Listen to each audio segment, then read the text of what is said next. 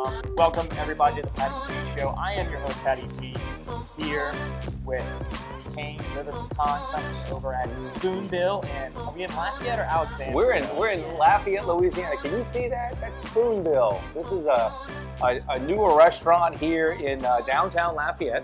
downtown Uh, Lafayette. it's called Spoonbill Watering Hole and Restaurant, and it's owned by some good friends of mine here in Lafayette, and it is a great place to eat.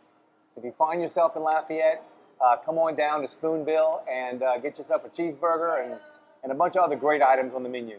Yeah, I, I haven't looked at the menu personally, but I did taste some fries and they were outstanding. So I might get some food later on and we'll see what happens. But JD, what is Cane River Pecan Company? Well, Cane River Pecan Company is a Louisiana owned pecan company by my family. We've been in the pecan business since 1969, long time. That's it's a little older than me. I was born in 1969, Okay. so it's officially 51 years. Wow. Uh, so we've been in this business for a long, long time, and over the years, my family has been in every bit of the pecan industry. We have been growers, we have been shellers, we have been retailers, wholesalers, and uh, now we own a mail order catalog company, obviously a fully functioning website, and we have a walk-in retail store in downtown New Iberia uh, here in Louisiana. Very nice. Wait, so y'all, y'all still do the mail order? We And still do mail order. Yep. In fact, we Is that still successful? very successful during the pandemic. Um, our numbers were fantastic. People were home. They were baking. They were they were taking pecans and putting them in muffins and cakes and cookies, and it was great. Yeah, I, I, I get that from like a like a website standpoint, but like mail in. Well, mail order. I, I say maybe I'm uh, maybe I'm using a term that's a little bit dated. Uh, when I say mail order, I mean we send out catalogs, Okay. and then the catalogs generate orders. And I guess now, you- you still do we ever get mail orders? Let me tell you something. You'd be surprised. We, about six times a year, we will literally get an envelope Mm-hmm. with some very nice penmanship. So you know they're older Right. because their penmanship was perfect back in the day, and it'll be an order for something they want, and a little check will be in the envelope. It's paper check. literally a little paper check. It's like they will calculate sales Yeah, tax and everything. and they mail it in, and it's got a little note, and it tells you what they want, and they usually have a sticker for the return address that they got from some free, you know, place, and it's a real mail order check. We still do that. That's incredible. I, I figured that would have been long and long and gone, but I guess the population is still there that enjoys it. Listen, you know, it's funny about banking and the way we use money today, and how much has changed just in the last four or five years. Everyone's got cash apps now, right? Whether it's Venmo Yeah. or something like that. So, you know, we run the gamut from checks in the mail to cash at the retail store to credit cards to Venmo. I mean, we'll just, I'll take your cash any, I'll take payment any way you want to give it to me. So that you heard that any kind of way you want to pay him, pay him he'll accept. I'll even do trade. I'll, I'll do all sorts of things. Barter's coming back. Let me tell you something. Louisiana, man, my dad was a small town lawyer in Louisiana, in New Iberia, where we're from. And it was not uncommon for him to come home with a sack of yams from some client that owed him a bunch of money but couldn't pay cash but paid in some kind of produce. So that's a thing, and it still happens Yeah. in these small towns. I mean, and, and that makes that makes sense to me because in the smaller towns, people want to hold on to their cash. Well, Well, they want some- to hold on to what they got, but if they got a surplus in yams or they got surplus in sugar or Look, something, I tell people all the time if they, a want, trade. if they want to trade with me, at least they're not working for peanuts. That's what I tell them. you're working for pecans. They're working for pecans. So that's a real thing, man. So uh, I've got a lot of mileage out of that one over the years. I, I, I bet. I bet. So the, the company was founded the year you were born. Yeah, so 1951, my family got in the pecan business. My father and his brother uh, bought some pecan orchards on the Cane River, which, if you're from Louisiana, the Cane River runs in central part of the state, in mostly Natchitoches Parish. And the Cane River now is the Cane River Lake, actually. They, they took a river and they dammed it on, on either end, and it's a 32 mile stretch between the two dams. Okay, so it's kind of like So it looks River in New Yes, exactly. But it's a lot thinner and it's a lot river, more river looking. The, the False River is more of the Mississippi. Um, I'm very familiar with False River as well. But the Cane River runs 32 miles. It's dammed on both ends. It's a very narrow river. It's a beautiful, beautiful river. And our orchards were located um, outside of Melrose, which is on the Cane River. And we had our first retail store on Front Street, which is the main street of Natchitoches. Okay. So that's the history of kind of how we got the name, where we started our pecan growing. Uh, but my family was always from New Iberia. So our mail order is from New Iberia, and that's what we still have today. But our orchards were in Natchitoches Parish. So do y'all still have them in Natchitoches Parish, or have y'all moved every? I mean, We've moved- You can't, you can't move the trees. Well, we can't move the trees, but we've moved the whole operation in New Iberia, Okay. and we no longer farm trees anymore. Okay. We we have we outgrew our farm years ago. We were selling more pecans than we could grow, and so we started to buy pecans from different uh, outlets throughout the Gulf South. So we deal with some companies in Louisiana, Texas, Oklahoma, Arkansas, Louis, uh, Mississippi, Alabama, and Georgia. Oh wow. We buy pecans from multiple places. Okay. And, and one of the reasons for that is because we're always looking for a certain grade of pecan. We're looking for a certain quality of pecan. We're in the, what we're in what's called the gift market, or the and so we're looking for a gift quality pecan. It's a higher level pecan. So you sometimes we have to search a little bit for what we need exactly, So in, depending on how the crop is. so and y'all sell like your gift market, that's your bread and butter, or is that your only It's our bread and butter. on the table? Not really. I mean, our we sell pecans year round. Um, however, in the fall, we sell to a lot of companies that want business gifts. So think of um, oil field companies, law firms, uh, insurance companies, you know, commercial banks. I could go on and on. Who Accounting might firms. accounting firms, CPAs especially, who might need 50, 100, 300, 500 gifts at a time. And so we can take those gift lists, we process it, and we send out pecans all over the country. Wow. In fact, today we had an order that came in for 900 pieces. Oh my gosh. So we were sending out 900 cans of pecans, or gift tins of pecans for that company uh, in a couple weeks. And so what what is like your number one SKU right now? We have a pecan gift tin. It holds roughly about two pounds of pecans, and it's got three different flavors of pecans in it. It's got a, it's got a section of milk chocolate, praline, and roasted pecans, and we probably sell about 45,000 to 55,000 of those a year. Wow. Yeah, and, And- that's just that. But, but only in like a certain time of the year, not all that- year long. That's about six weeks. in six weeks. Yeah, in about six weeks. So we sell year round, but our I tell people as an accountant, you'll um, you'll appreciate this. There's four business quarters, right? Right. I tell everybody that I operate in the fifth quarter, and people are like, "What's the fifth quarter?" The fifth quarter is from Thanksgiving to Christmas, and so my business is in the fifth quarter, and that's where we operate in that little margin right there. So if you look at my company, which is interesting, uh, for the first nine months of the year, we do under a million dollars a year in business. But for the final three months of the year, we, if you extra- we, we do clear over, we're we're north of three million a year. So it's like an accordion. We have to adjust for that last three months, and it's a different animal. Right. And so, so how do you, how do you? I mean, you've got those three months that are super super Busy. pure, super busy. How do you adjust your workforce, your scheduling for Mm-hmm. the other nine months that are super super lean? You know, we've been doing it for so long. We've got nine full-time employees, and so what happens is when we get into January and we have to go all the way through September, we rely more on our full-time workload or, or, or our full-time staff to handle those nine months, and then we bring on a lot of seasonal workers to fill in for the last three months of the year, and our full-time people then kind of uh, become managers of sorts Okay. to manage the the temporary seasonal people. So think of like like Amazon and UPS. Uh, they're hiring a lot of seasonal workers right now to get through the crush of the season. Yeah, absolutely. Well, we do the same thing, okay. and then when the season's over, we kind of go back to our full timers because our full our full time staff can handle the first nine months of the year.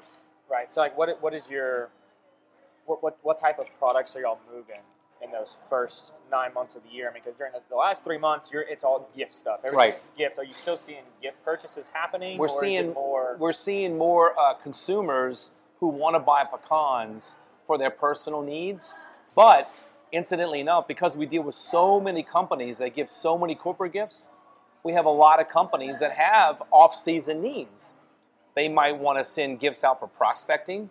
They might want to send gifts out for client appreciation. They might want to send gifts out during trade shows or conventions. They might want to have gifts set aside for board of directors or retreats or sales meetings, regional sales meetings, those kind of things. So we have all kinds. We've got so many companies buying from us. They have all kinds of different needs. We also have a big. We also do king cakes. We make our own king cakes. so y'all, and- y'all make them in house. In-house. Okay. and we took advantage of the fact that we're a Louisiana-based company. We do a pecan praline king, king cake. Makes pecans in Yeah. it. And we have a nice little first quarter push, January, February, pushing some king cakes out. A lot of our clients who are based in Louisiana, but who have clients outside the state of Louisiana, love sending king cakes. You know, one of the things that we love in Louisiana is we love our culture. Oh, 100%. And so we love exporting our culture too. And the people who don't live in Louisiana love Louisiana for her culture. and And so it's it's a perfect situation. King Cakes is one of those ideal situations where we get to send, we get to export some of our culture around the country. I always say on Mardi Gras, you know, to us it's Mardi Gras. To everybody else, it's just another Tuesday. yeah, exactly. I mean, we So we take advantage of that. we, we close schools on that Tuesday. That's we right. close businesses that whole week. We're not as good as Ville Platte. That closes the day before squirrel season. I don't know if you know that. They close all schools the Friday before squirrel, se- Wait. squirrel season. they, they close schools the Friday before squirrel Yeah, season. in Ville, in Ville Platte, Louisiana, they close schools the Friday before squirrel season, so all the kids can go to the camp with their daddy to go squirrel hunting on Saturday morning. Isn't that fantastic? That's incredible. you sh- you haven't been I to Ville Platte to do a story on this? Uh, no, I have not. Well, If- next if any- year. If anybody's in Ville Platte listening, Glenn Hatcherson says yes, sir. I'm assuming that's if you're a. Fontenot, you're from Ville Platte, and if you're a Fontenot, you know about closing schools in Ville Platte. If, if you've got a, business out in Ville Platte, Jack Miller's bar- Jack Miller's barbecue. You need to go check those guys out. all right, Jack. Legendary. Okay, they're Bill- on the they're on the list. They're a Ville, Ville Platte icon. Yeah, man. You come down here, Lafayette, you educated tonight. I, I need to. I, yeah, I'm getting out of Baton Rouge. You know, this is my second. This week is the second week, second show in a row that I've been in On the Lafayette, uh, Alexand- Alexandria. Really? I was in for Cajun Nation, Cajun Nation Season Company in Lafayette on Monday. I don't know those guys. The Red Can. Yeah, they need to do a they need to do a season pecan. What's going on with those guys? All right, It's Zoe, Zoe hit them up, okay? All right, so you're, you're in pecans. You're the Right. the CNO Chief Nut Officer. Chief Nut Officer. Now make sure we get this right. Chief Nut Officer. I'll tell you a funny story about that. Okay. I had a consultant years ago out of uh, Chicago who we had hired to do some help to get our mail order off the ground. This is back like in 2002. And I told him, I said, look, I go by the title of CNO. And he's like, CNO, what's that? I said, that's the Chief Nut Officer. He said, you know, no one's ever going to take you serious doing that. I said, I'm in the pecan business. I'm not trying to be serious. We're trying to be memorable. And to this day, I've had many, many people forget my name, but they never forgotten my, my title. And you know, you, you had to be in the C suite, right? Right. CEO, COO, CFO. There had to be some room for a CNO. I, I, I hold look. I wholeheartedly agree with that. It's like when people when I had a I had a lifestyle brand and I was selling T-shirts, right? Right. And people are like, well, no one's gonna take you. They same thing. Well, is it? How can you be serious in the business world and sell this product and carry yourself this way? I said, well, that's you're missing the point there.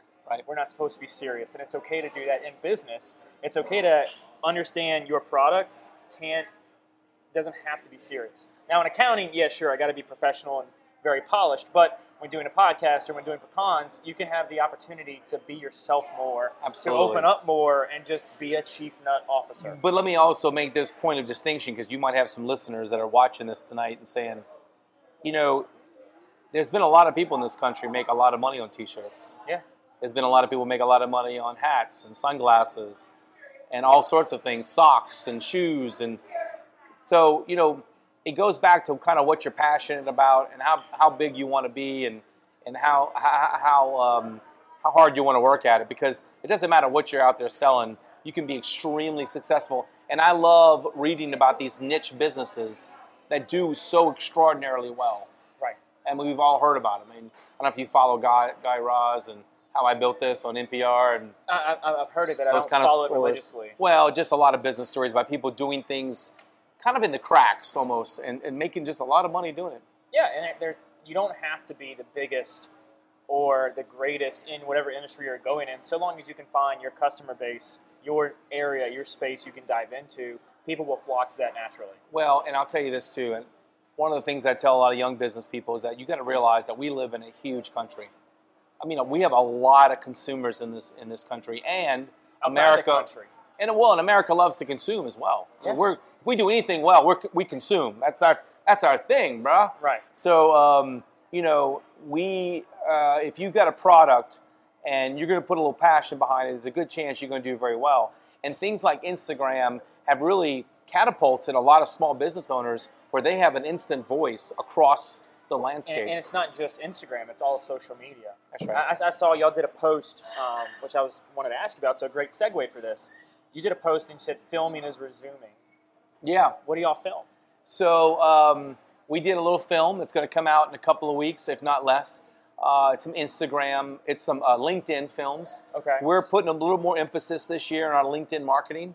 We think that LinkedIn is, is, a, is a platform that we really haven't tapped into as deeply as we should. Because as a pecan business gifting company, we want to tap into sales uh, folks, business development folks, Uh-huh. CEOs, marketing managers, and we want to speak directly to them to say, hey, if you've got to do some gifting, some strategic gifting, because this ought to be a strategic marketing decision, then we want you to consider us as your partner and give us a chance to do some of this with you. Absolutely. So the filming was for a film.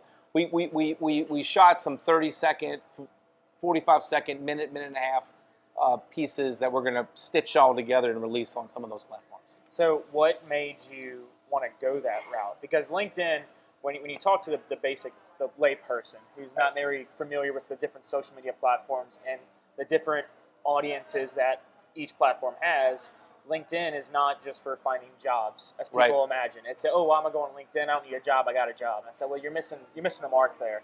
If you're looking at LinkedIn from that perspective, you don't understand the platform well enough to make a judgment on if it's good enough or not for your business. When in reality, you're meeting marketers, you're meeting individuals that are salesmen, like you said, CEOs. You're meeting potential customers on there. You're not trying to meet, you know, employees all the time. Let, let me tell you what we love about LinkedIn. First of all, we've done some small amount of posting to LinkedIn, and the numbers that I'm seeing on LinkedIn is absolutely remarkable. Yes. It's actually shocked me. the, the algorithm in LinkedIn is, to the best knowledge, is like a 2007, 2008 Facebook. Right. Before they got Right. real nitpicky and specific Right. on what you needed. So the numbers are huge, and not only does it, it, and it seems to have a longer shelf life. Yes. If you post something to Instagram, you got about a 24-hour shelf life, and then you don't get any hits. I post things to, Inst- uh, to LinkedIn, and I'm two or three weeks later, we're still getting hits. I- it's I- unbelievable. I'm, I'm still getting hits on a two two week old post. right on You know, Insta- on LinkedIn. And Link- okay. LinkedIn is my biggest platform right now. Okay. So we love that about LinkedIn, and this but this is what I even love more about LinkedIn. We are trying to sell business gifting to a load of individuals. And so, what I like about LinkedIn is that when we advertise on LinkedIn or we post on LinkedIn, and you're checking your LinkedIn account, not all the time, but the, the likelihood is that you're in a business mindset. Yes. Okay, we go home on the weekends, we go home at night, we check our Instagram, we check our Facebook, TikTok. maybe whatever other things you're into, Yeah. TikTok, Snapchat, whatever it is. But when you're on LinkedIn, you're not really doing it on the weekends and after work because you're not in that mindset. Uh, so I want to catch you when you're in your business mindset, Yes. and that's what I liked about the LinkedIn platform. Yes. You, you, you're reaching people who are probably checking it at work Right. for work. Right. You you've got so many sales personnel who are on LinkedIn trying to meet people. I mean, I think I've, I've friend request I've connected with. I, I think I'm approaching like eight thousand people on LinkedIn for my personal page, and each time I'll connect with somebody who's either a real estate man, a real estate broker, an insurance broker. They're always shooting me a message saying, "Hey, have you talked to your financial?" con-" They're they're they're selling as soon as you connect. And I'll tell you, just just this week alone, look, what are we on Wednesday? So this is just in the It's last two and a half days, th- three days. I have made a connection with a major transportation company about some gifting needs they had, based out of North Carolina. I made connections with a company out of Florida who's a large landscape, commercial landscaping company. They operate in six different states. These are the kind of companies that we need to mine. These are the kind of companies that we're looking for. There's another company in South Carolina that's in a healthcare company called McLeod. We have found some monster companies through LinkedIn. So we're mining that data and we're reaching out to the decision makers to say, hey, we're a gifting company. We think you'd love what we have. We'd love to see you some samples, make a connection, start a relationship, start a conversation, see where it goes. You- you start building that professional relationship. That's right.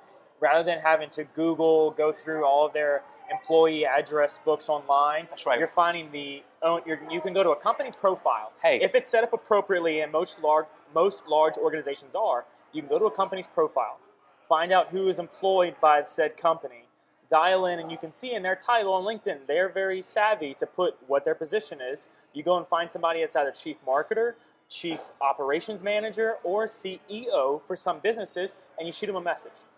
Well, the other thing a I like too, memorable I- message. I like to know where they went to college. Yeah. You know, were they in the SEC? Were they in? Make a uh, connection. You know, uh, listen, we'll get into this maybe if we have time. But I found a guy today on on uh, LinkedIn who went to West Point. Okay. Now I, I happen to have another company that I own that creates some toys, Okay. and this toy company actually makes a product for West Point. All right, we're gonna dive into that later. And when I when I send him the toy that I have from West Point as a gift, because I believe in gifting, we haven't even talked about my belief in just general gifting and how that opens doors. I'm telling you, this guy is going to call me back. Now he runs a 2.5 billion dollar company, right? That's with a B. right. It's a big boy, and so it's gonna it is going to be a relationship starter without a doubt. And, and, And so LinkedIn provides you some nuggets of information that you just can't get anywhere else. yes, you, you, you can't get it anywhere else, and you can leverage that instantly. Yep. You don't have to go through a an assistant or a personal manager. You can right. say, "Oh, they went to this college. This is their connection." You can look at what pages they like to get their interest. You can scope out how can I best make a connection and gifting, which we can dive straight into on your Well, belief of gifting. yeah. Because are you familiar with, with Gary Vaynerchuk? With who? Gary Vaynerchuk. Yeah. Yes. So he had somebody, and he was talking about this this action figure he's been trying to search for for the longest time. Okay. This guy found it, message went through the channels and sent it, and it ended up on his show. Yeah. And nobody found out what he liked, gave first, and then threw in the ask. Right. So many people want to connect and ask oh, first. Oh, yeah. Well, they let don't me want tell to give. It's a little secret I know about, and this is the truism. So there's if you're in business and you're trying to have the get, right? You're trying to find somebody.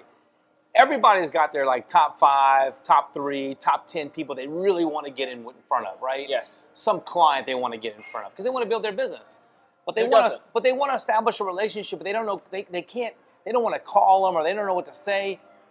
Have you ever tried sending a gift first? and saying, you know, I did a little research, Patrick, and I found out that you love duck hunting, and I thought you might really enjoy this little duck call that I found, uh, this handmade duck call out of Arkansas, something of that nature. Right. If you get something like that and you're not going to reach out and say thank you, well, you're just an asshole, and you might not want to do business with an asshole. You might but, not want but, to. But, but you might want to do business with an asshole too. It doesn't matter. but the, the, the fact of the matter is, is that you have a chance to open a door that previously was not open to you Yes. and it, and it doesn't have to be expensive. It doesn't have to be showy. It can be very, very, very small. I But found out. specific and unique to the individual. I found out there was a CEO of a major, major, major national company that was in Atlanta, Georgia, and I got in front. I got in front of this guy, and I found out that he was a big uh, fisherman for. Um, he was a trout fisherman, freshwater trout, and I found a company that sells these belts with the uh, with the with the pattern of the fish on the belt. It's a thirty-five dollar belt, nothing. Sending right off to him. He never got anything like that in his life from anybody instantly doors open. So it's a, it. I tell my people from Louisiana, if you've got clients outside of Louisiana, consider sending them a king cake. They probably miss home. They miss Mardi Gras. Yeah. They can't find king cakes in Kansas City. Send them one. Wealth. I've got a wealth advisor friend of mine in town. He said he opened a million dollar account because he sent the guy a king cake. Reminded him of home. So I've got, I've got, I've got a funny story about a king cake. My my dad worked with about with somebody in the engineering world in Louisiana, and they moved off to I think North or South Carolina. They had no idea what king king cakes were. Right. They didn't know what it is, and so he called my dad and said, "Hey, can you send a king cake?" And he said, "Sure, not a problem." And he sent him a king cake, but he called the bakery and said, "Hey, can you put a baby in every single piece of king cake?" So the guy is explaining to them the king cake and how there's one baby, Right. And if you find it, you got to buy a king cake, And it was like- it was like 20 babies? 20. And he called my dad and said, "You little." Mm. That's hilarious. Because I just spent an hour explaining to them the concept of king cake, and everyone got a baby. hey, king cake for years now. Oh, absolutely. That's that's really funny. You know, I've enjoyed uh, the king cake business. Has been interesting. You know, we we're kind of new to the king cake business. yeah. When, when did y'all get into the king cake? We've only business? been in it about three or four years now, and um, but I've done a lot of research, Okay. and we're about to start doing king cakes better.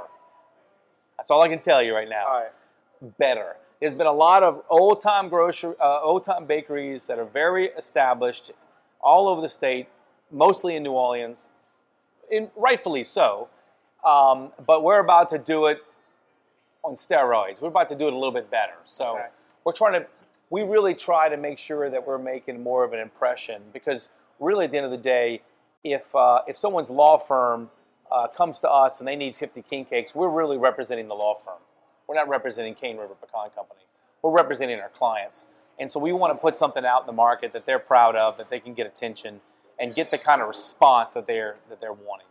Yeah, I mean, because they're they're entrusting in you because they're sending these gifts to clients Correct. to thank them That's right. for their business over the years, their generosity, their continued support throughout whatever it may be. And if it's a bad gift, That's right. they're gonna people remember the bad way more than they remember the good. Unfortunately, they do. And you know, we have our we've had a few wrinkles over the years, and we've had to step up quickly to make it right, and we do, we will, uh, because we understand that uh, we are just a conduit for companies who are trying to make a good impression. Yeah, and so wi- within that, in the king cake world, what made you want to adapt and pivot Well, the thing about it was we had the, the real story is that we had we started offering these gourmet cookies, okay, pecan cookies with three flavors. We have a chocolate chip pecan, coconut pecan, and a butter pecan cookie.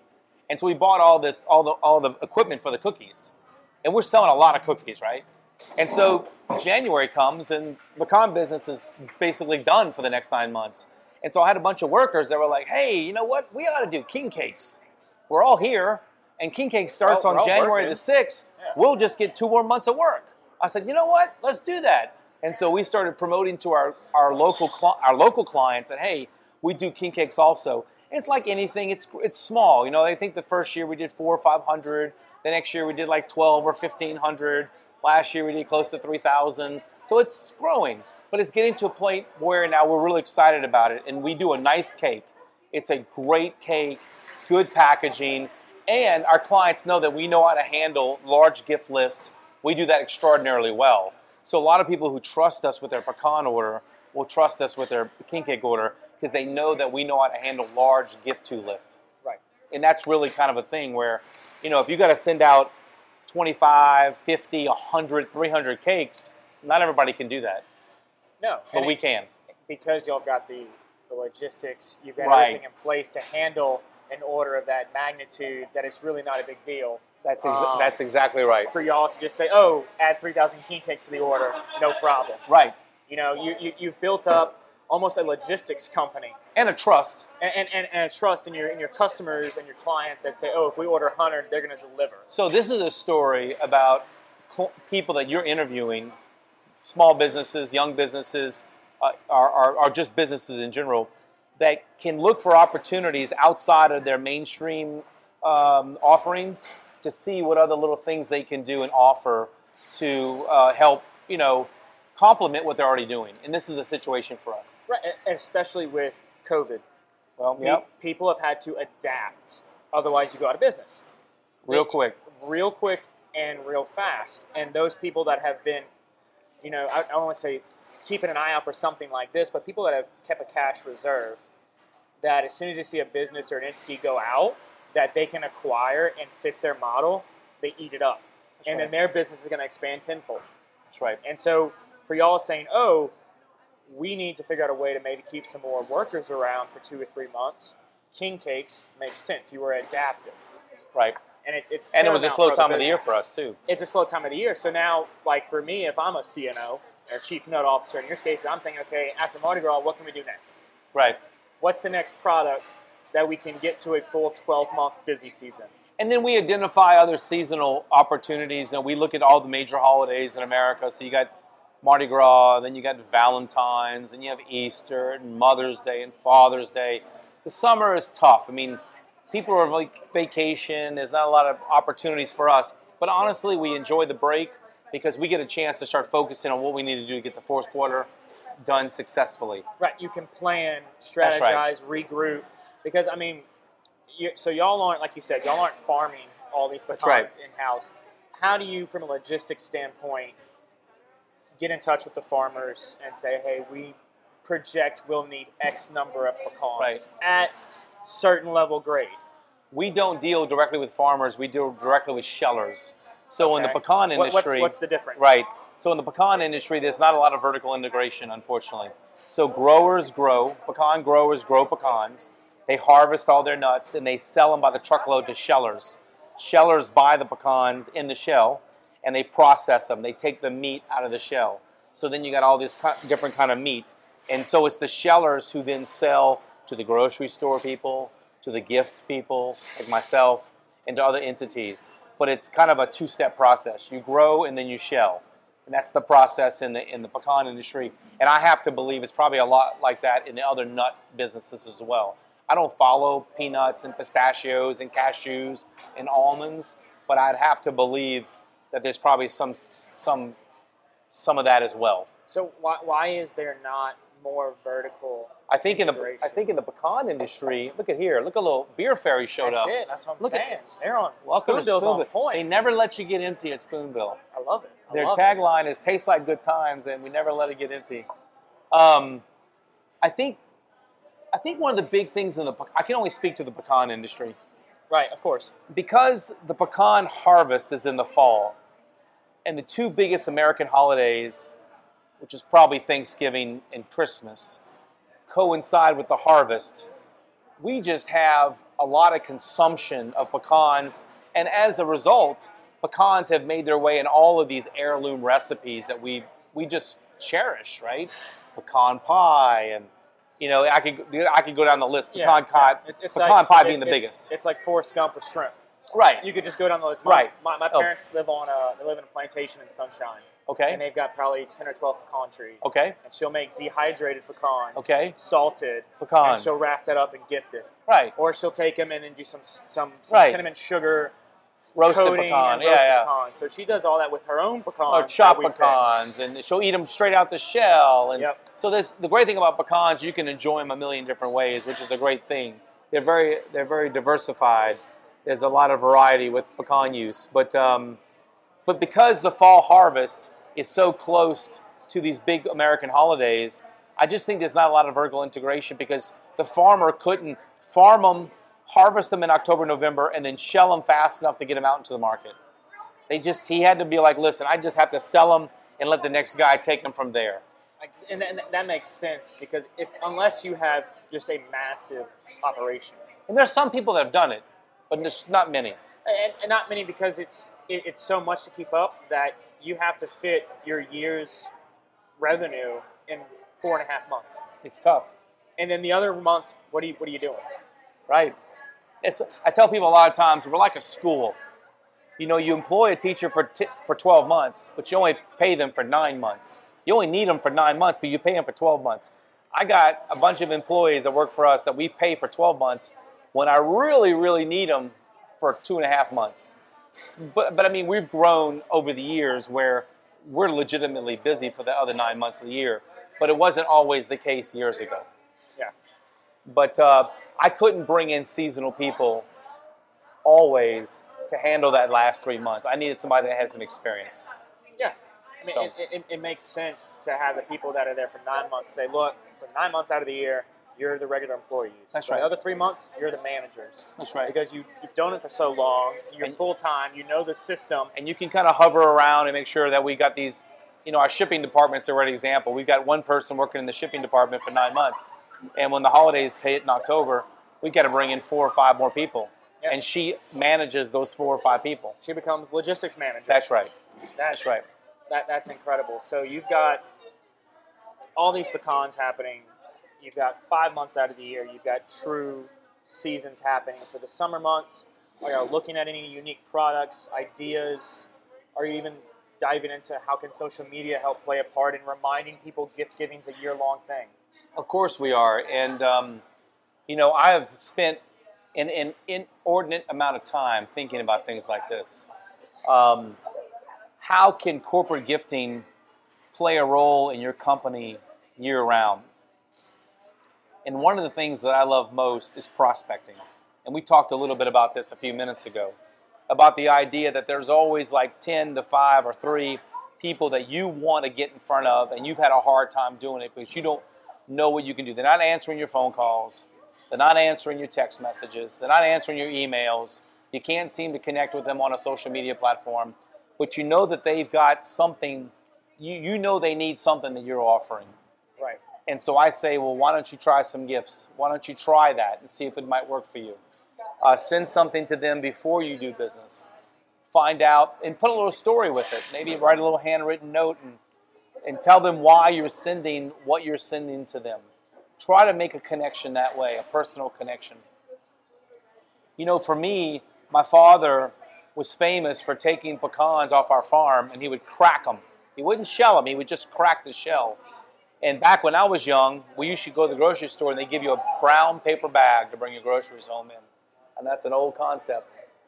And he would take these brown paper bags and he'd put about three pounds of cracked pecans.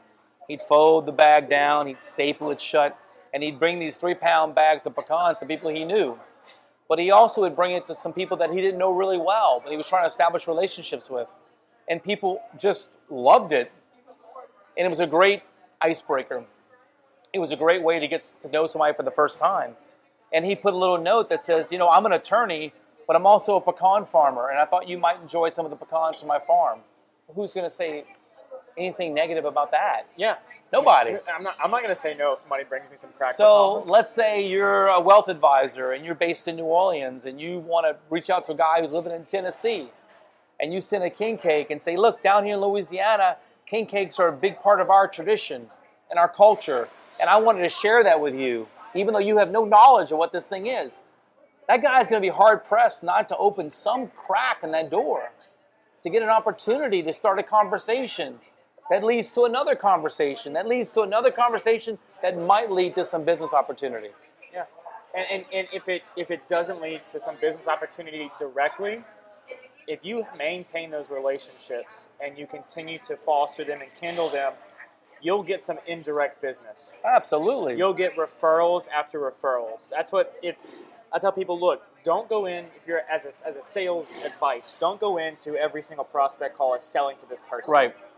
Go into every prospect call as establishing a relationship with this Right. person and being back of mind. That's right. being back of mind for two, three months down the line, I'm having a conversation with somebody, and if you're a wealth advisor, we'll continue that scenario. If you're a wealth advisor, somebody could be sitting and having a dinner with their friends, and they're saying, "Look, I'm at the point in my life, I've got my debts turned paid off. I'm starting to look to grow my wealth to maybe, you know, open a 401k, an IRA, whatever it may be," and then your friend that you've had this relationship with can tell that person, "Oh, my buddy so and so does that."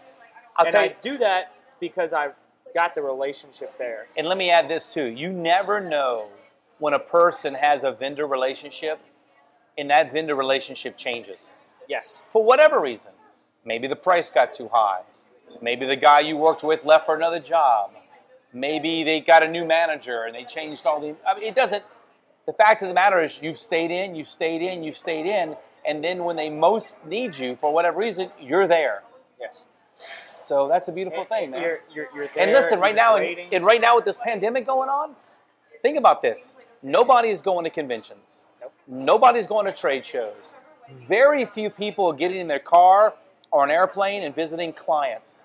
What a great time to embrace a tangible gift that you can send to somebody that you can't go visit. Just a little reminder that, hey, Patrick, we're thinking about you. We're, we're, so- we're, we're, we're thinking about you, and you know what? I've got these upcoming times open. Let's have a virtual chit chat. Right. Just em- embracing the non-personal connection that you're able to have, and finding a different way. Like we said at the beginning, if you're not getting creative, you're not staying in business. That's right. and getting creative in the fact of oh let's have a, a one-on-one phone call just to eat shelled just to shell pecans over. That's right. That's I right. mean, just something like that can be so powerful Look, one of for my fa- my favorite thing one of my favorite things to do you said about your family having some pecan trees and is it your mother who does all these different things it's my it's, it's my, my my mom will do all the different recipes with them my dad will actually Okay. harvest them and Okay. shell them. One of my favorite things to do is if you have a pound of pecans and you send a little family recipe. Hey dear john uh, my mother loves to make rosemary roasted pecans and i grew up eating them and i love them and here is her recipe and a pound of pecans from cane river i thought you might enjoy. I mean if that's not personal i don't know what is. So and, and and on the on the personal note i feel like there might be a little sliding away from it Oh, big time. within my uh, my generation, sliding away from that personal connection in the bulk of things. Not everybody. There are some people in there that are understanding the personal connection or continuing the personal connections, but in the grander scheme of things, the bulk and the majority of people they're doing a numbers game. I agree with you. I think that your generation is, you know, listen, texting and digital correspondence um, is, is, is certainly here and it's important. Uh, it's not going to go away. But there's something tactical about getting a card in the mail, uh, about uh, having something that's been handwritten. And I believe it's going to become even more important uh, as your generation uh, gets a little bit older.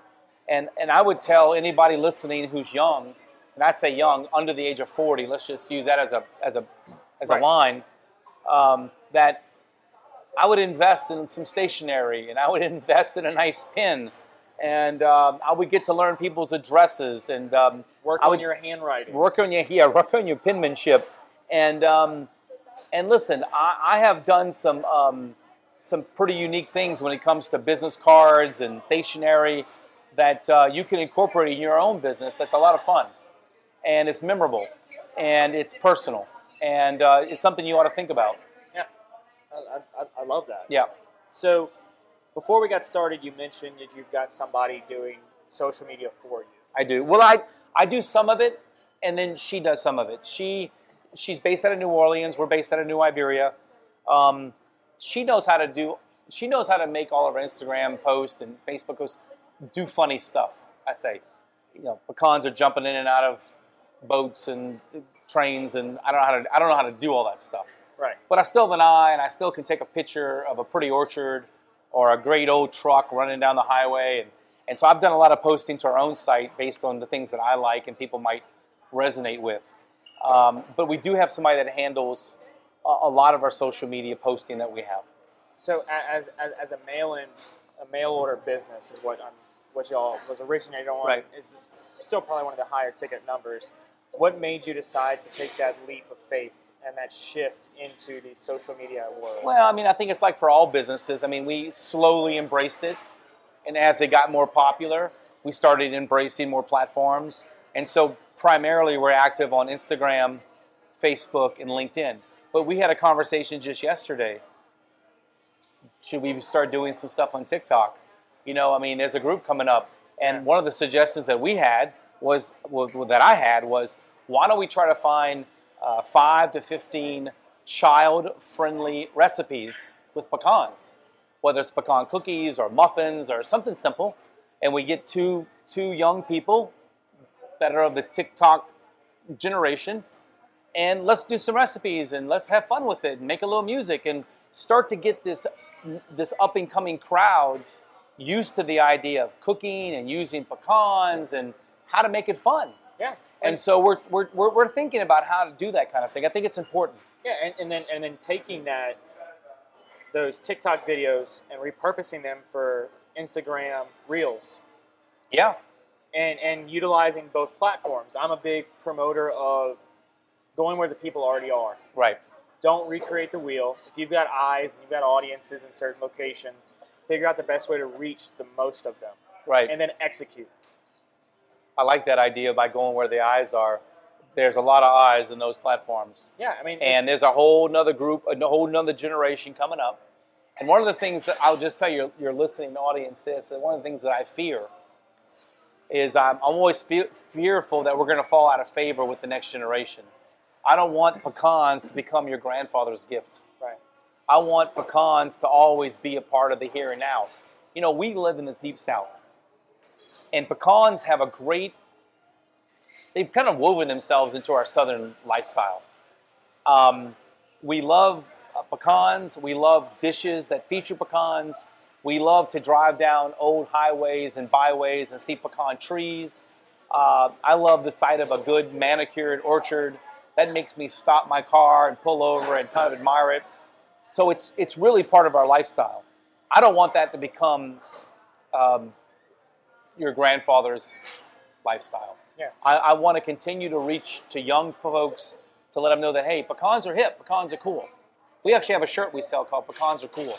I sure I, I should have wore it tonight. I'm kind of feeling un- sad that I didn't. under the jacket and everything. Under the jacket. That's right. Gosh. Okay, so as as the CNO, the Chief Nut Officer, you've and with the, the very lengthy bio of everything that comes behind your years, Yeah. I'm sure you've harnessed some lessons along the way. So Yeah. as we're starting to kind of wind down the show, Sure. what are what are three lessons you've gathered? Oh, three of them. I mean, if you could narrow it down, we'll I, more. I thought you were going to ask the old, like, what would the older Jady tell the younger Jady? no, Um, no. But uh, no, I love that. I, I always, I always love that interview question. What would the older person tell the younger uh, self?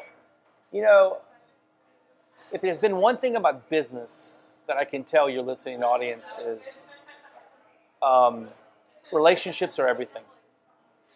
And as you get older, as you move through your 30s and you move into your 40s and you move into your 50s, you really start to realize it when you start getting into your mid 40s about, hey, you know, I, I used to know a guy that used to do X, or hey, I came across this woman at, at this time in my life and I, she might still be in this particular role.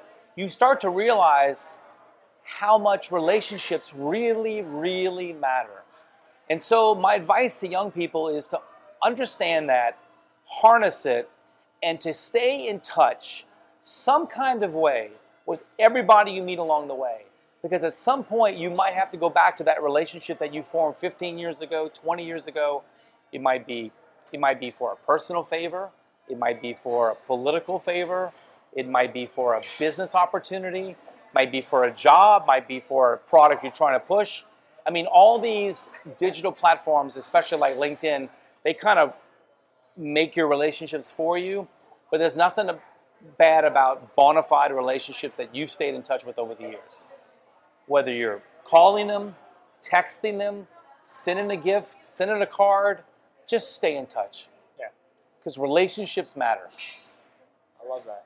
And you, you, you, and they matter in so many different ways. Of course.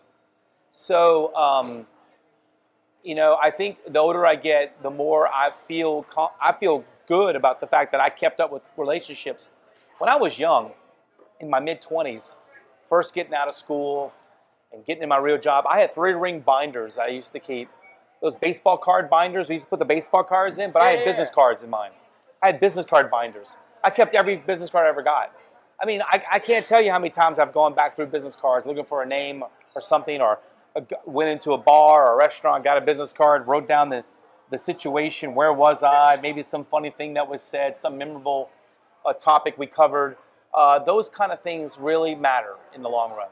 They, they do, and and ever more so now than ever before. With the fact that we have the ability to connect with somebody over a text, Right. uh, an IM, whatever the form of communication may be, it's so instant. We don't have to write a letter and mail it and wait for a week to hear back. Right. We, we can send them a text and instantly we're reconnected. We can say, hey, let's go grab a beer. Let's come down to Spoonbill and Yeah. get some food. You know, something of that nature is so easy to do now. There's really no excuse for not.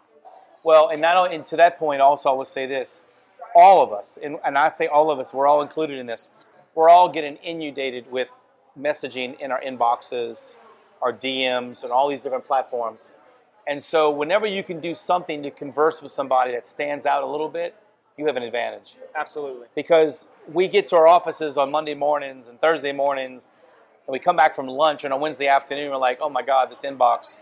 I just went through 40 messages and I got 30 more to go through. Yeah. Where do they come from? Uh, but you get a piece of mail, you look away from the computer, you open it up, it's got a can of pecans with it. You're like, oh, look at my boy Patrick. He sent me a little letter, he sent me a little can of pecans.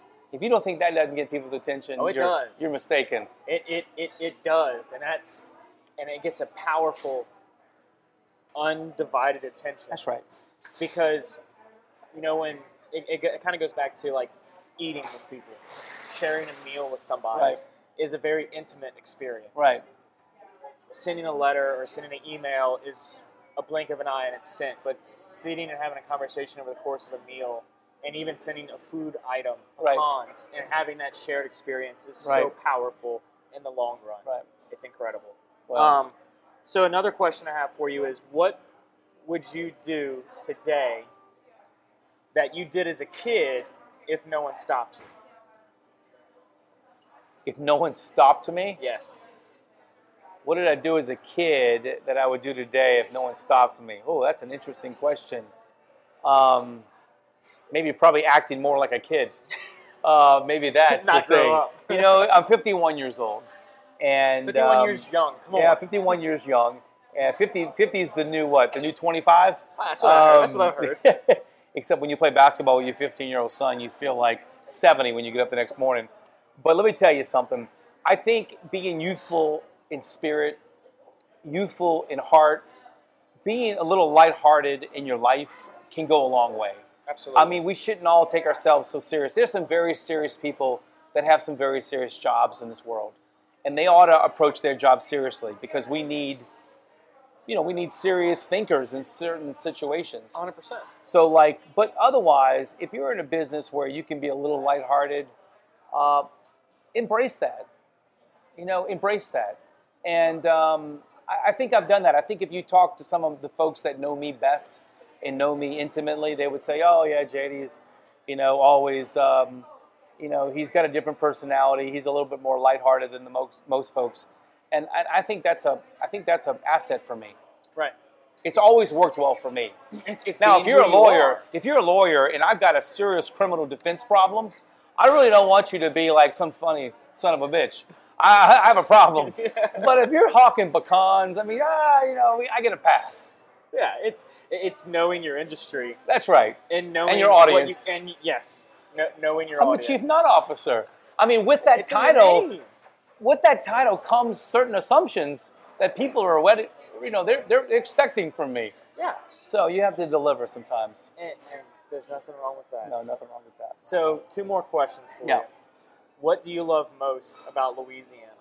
I love everything about Louisiana. The second person that's caught me with that answer. I I think if things get really shitty out there, we just put a wall up and we're done with everybody. We annex, we're out.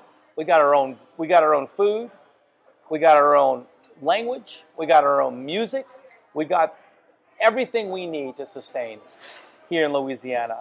I uh, am a typical boomerang baby. I have lived in six different parts of the United States, and every time I moved away, I came back. And when I moved back to Louisiana in 2002 from Chicago, I had a great job living and working in Chicago. I'll never leave again. And listen, I love Chicago. Chicago is a great town. It really, and I had a great job there. But Louisiana has sustained me in so many different ways. Uh, I love the people. I, I even love the hardships. I mean, we just came out of a two hurricanes that hit in Southwest Louisiana. Lake Charles got Brutal. hit twice. Yeah. Uh, Lafayette was on the edge twice. We had some damage here. We had a historic flood just two weeks ago in New Iberia. We had a freak rainstorm Really? that flooded our offices uh, just two weeks ago. So we've had three major catastrophes just in the last three or four months. But even despite all of that, I wouldn't want to be anywhere else. Man, I just I think the people are genuine. I think they're hardworking. I think we're, we're but we're also playful. Uh, I love our attitude, and uh, as far as I'm concerned, I'm never leaving Louisiana again unless I'm just going to visit somewhere, and I'm always coming back. I love everything about Louisiana. And look at that, I got something to prove you too. Look, look at that. Look at that. Louisiana. A little Louisiana ink, huh? I love it. I love it. Nailed it. Okay, well then for the final question, what um, what can I do to help you? What can you do to help me? Yeah. Every time you get on the Patty G show, you need to remind people that gifting with pecans is a great idea. And that's what you can do for me. I like it. And tell people that um, Cane River Pecan Company is just this great family owned, 50 plus year company that you had a chance to know in Spoonbill in Lafayette, Louisiana. And um, you uh, got indoctrinated to the power, the power of gifting and what that can do to transform your business. And that's I, I did. I did Then- tonight. Then we win. I love that. Well, thank you, Jady, Man, so you, very much. You're for- so very welcome. thank Pat. you for coming on the show. I appreciate it. Hey, listen, it was my honor. Um, I think what you're doing is great. You're exposing all these great business leaders here in the South. I think, you know, Louisiana gets a bad rap sometimes.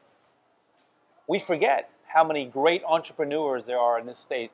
We forget about the entrepreneur spirit. Yes. And right here, I can't speak for other parts of the state, but I can speak for Lafayette, Acadiana area. because we come from the oil and gas guys, and the oil and gas guys, man, they had an idea, they would go for it. Didn't matter if you had a college education or a high school education or no high school education. Yep. And so we saw these people getting out there in the oil and gas business, opening fabrication shops or pipe shops or helicopter businesses or whatever it was. That was very impactful for people. So it doesn't surprise me that we have such great entrepreneurs in the South, especially in Louisiana. And I think that you're exposing them and telling their stories. I think that's a wonderful thing. Local entrepreneurs sharing local stories. That's that's the roots of the show. I love it, man. Well, thank you for coming on. I appreciate it. And I want to say thank you to everybody else for listening or watching, whatever platform you're listening to this on or watching this on or enjoying this content on. I thank you. Be sure to give a shout out and a follow to Cane River Pecan Company wherever you're on Can we social media. can we give some information? Yeah, yeah. Give Cane- it, where can they where can they find Well? Cane River they do? Pecan Company, you can find us at caneriverpecan.com, and that's C A N E, caneriverpecan.com. And uh, of course, we're on Instagram, we're on Facebook, we're on LinkedIn.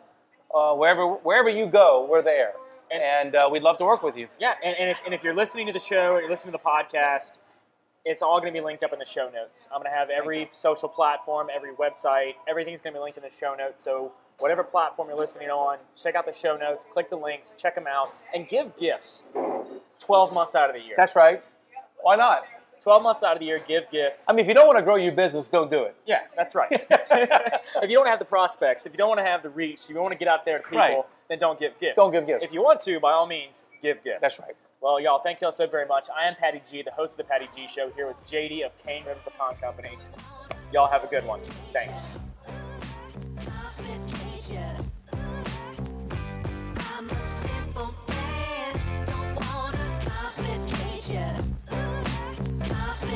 Yeah.